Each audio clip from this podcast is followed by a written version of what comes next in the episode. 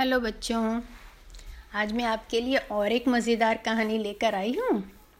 रानी और उसकी नानी। रानी एक लड़की थी, अपने मम्मी पापा के साथ एक गाँव में रहती थी। नौ साल की थी रानी। गाँव में सब उसे बहुत प्यार करते थे, क्योंकि वो सबसे बहुत अच्छे से बातें किया करती थी। गर्मी की छुट्टियाँ आई। जैसे कि सब बच्चों को अच्छा लगता है गर्मी की छुट्टी, रानी को भी बहुत अच्छा लगता है गर्मी की छुट्टी, क्योंकि गर्मी की छुट्टी में उसे नानी के घर जाना मिलता था और उसे नानी का घर बहुत अच्छा लगता था। लेकिन उसकी मम्मी ने बताया, इस बार वो लोग गर्मी की छुट्टी में नानी के घर नहीं जाएँगे। क्योंकि मम्मी पापा को घर ठीक करना है बारिश के पहले।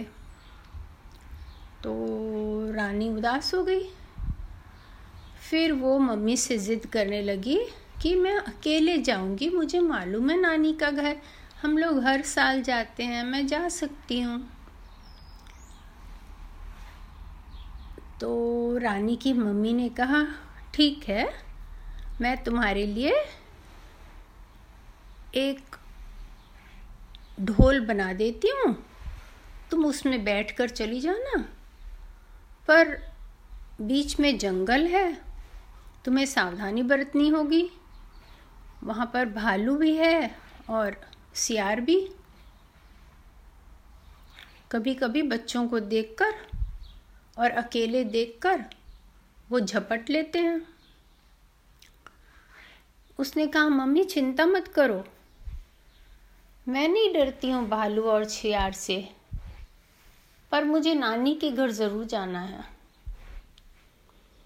तो उसकी मम्मी ने कहा, ठीक है। उसकी मम्मी एक, मम्मी के पास एक ड्रम था। उस ड्रम का एक किनारा खुला हुआ था। उस ड्रम को उसने रानी को दे दिया और कहा, चलो, तुम इसमें बैठकर अंदर घुस जाओ और नानी के घर चली जाओ। तो रानी खुश हो गई। रानी ड्रम में बैठी और टमक टो टमक टो टमक टो करती करती ड्रम में जाने लगी। थोड़ी देर बाद जंगल शुरू हो गया। जंगल से भी वो टमक टो टमक टो करते करती जा रही थी। इतने में उसे भालू आता दिखाई पड़ा।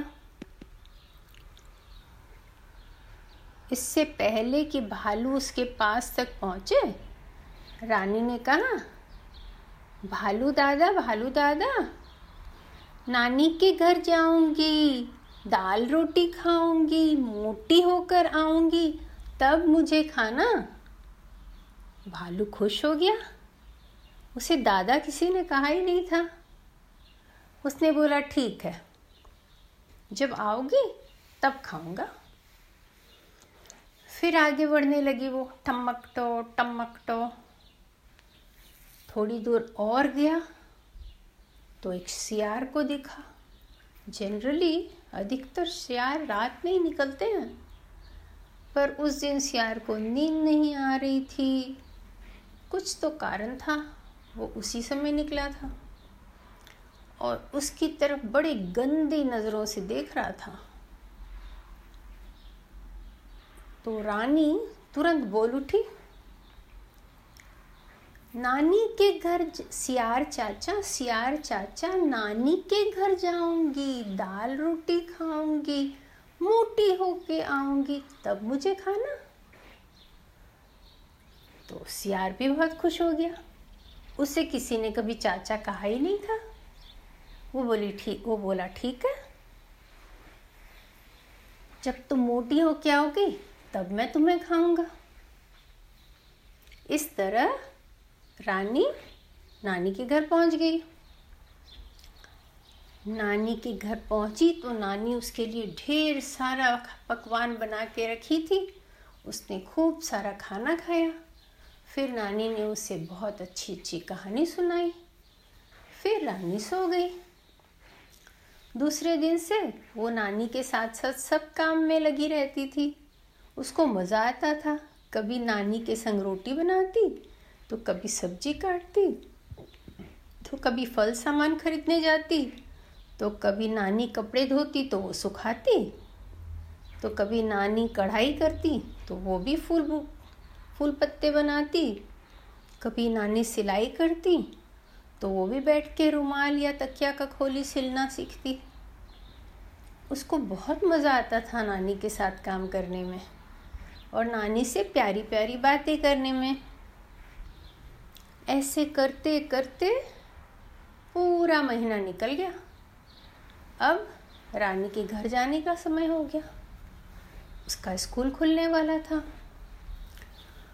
तो रानी दौड़कर गाँव में जो लकड़हारा था, उसके पास गई। उसने उसको कहा, लकड़हारा अंकल, आप मुझे तीर धनुष बनाने के लिए लकड़ी दोगे? मुझे अपने घर जाना है, लेकिन जंगल में भालू और सियार मुझे खाने के लिए प्रतीक्षा कर रहे हैं। तो मुझे एक तीर और धनुष बनाने होंगे। तो लकड़हारा ने कहा अच्छी बात है और उसको अच्छा सा लकड़ी चुन कर दे दिया। अब रानी वो लकड़ी लेकर बढ़ई के पास गई। कारपेंटर, बढ़ई काका बढ़ई काका, आप मेरे लिए एक तीर धनुष बनाना सिखा दोगे मुझे? तो बढ़ई ने ज़रूर सिखाऊँगा। तो बढ़ई ने उसे तीर और धनुष छोटा बनाना सिखाया। उसने छोटा छोटा सा तीर धनुष बना लिया। बहुत सारे धनुष बनाए और फिर स्कूल में गई।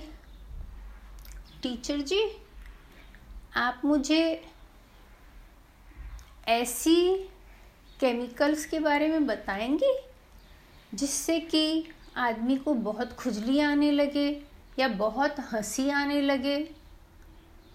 तो टीचर ने कहा, मैं तो इंग्लिश की टीचर हूँ। तुम्हें केमिस्ट्री के टीचर के पास जाना होगा। तब वो केमिस्ट्री के टीचर के पास गई और उसने कहा टीचर जी, मुझे अपने घर जाना है, जंगल से जाना पड़ेगा।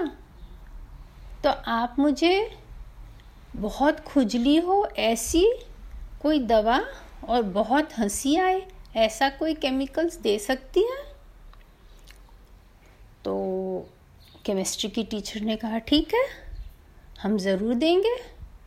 और उन्होंने दो छोटी छोटी बॉटल में थोड़ा थोड़ा लिक्विड दे दिया। रानी उसे संभाल कर ले गई और आधे तीर पे उसने खुजली वाली दवा लगा दी और आधे तीर पे हंसने वाली दवा लगा दी। और सब अपना तैयार करके रख लिया उसने। फिर जब सुबह हुआ, वो अपना नाश्ता वगैरह खा पी के और नानी से गले लग के और रवाना हो गई मम्मी के घर के लिए और उसने अपना तीर धनुष रख लिया। फिर वो अपने ड्रम में बैठ के जाने लगी टमक टो टमक टो टमक टो। तो सियार तो उसका इंतज़ार ही कर रहा था कि कब रानी मोटी होकर आए और मैं कब उसे खाऊं।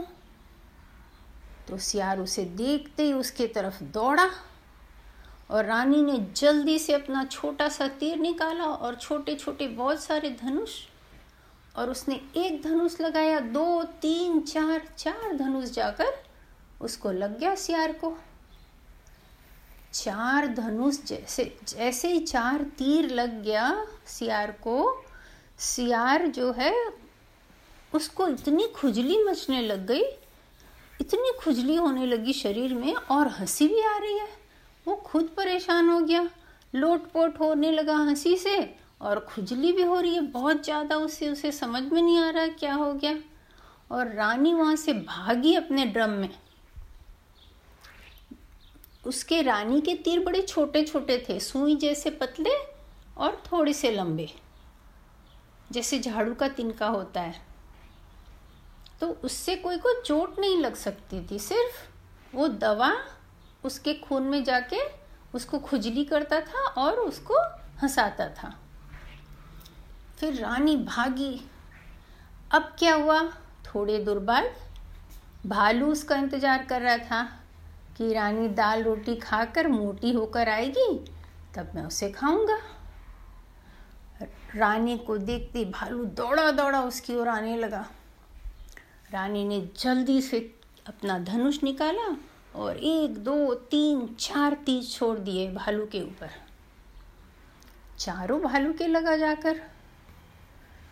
भालू को भी बहुत ज़ोर ज़ोर से खुजनी आने लगी और ज़ोर ज़ोर से हँसी आने लगी। भालू भी ज़मीन पर गिर के लौटने लगा खुजली से और हँसी से। रानी वहाँ से भागी। भागते भागते अपने ड्रम में वो घर पहुँच गई। घर पहुंचकर उसने अपनी मम्मी को सारी कहानी सुनाई। उसकी मम्मी बहुत खुश हुई। बोली, रानी, तुम तो बहुत ही समझदार लड़की हो और बहुत ही बहादुर भी हो। उसके बाद रानी ने देखा, मम्मी पापा ने घर को कितना अच्छा बना लिया था। रानी बहुत खुश हुई और उसके बाद अगले दिन स्कूल खुल गया और फिर रानी स्कूल जाने लगी। कहानी ख़त्म। आशा है आपको कहानी अच्छी लगी होगी बच्चों। Bye bye.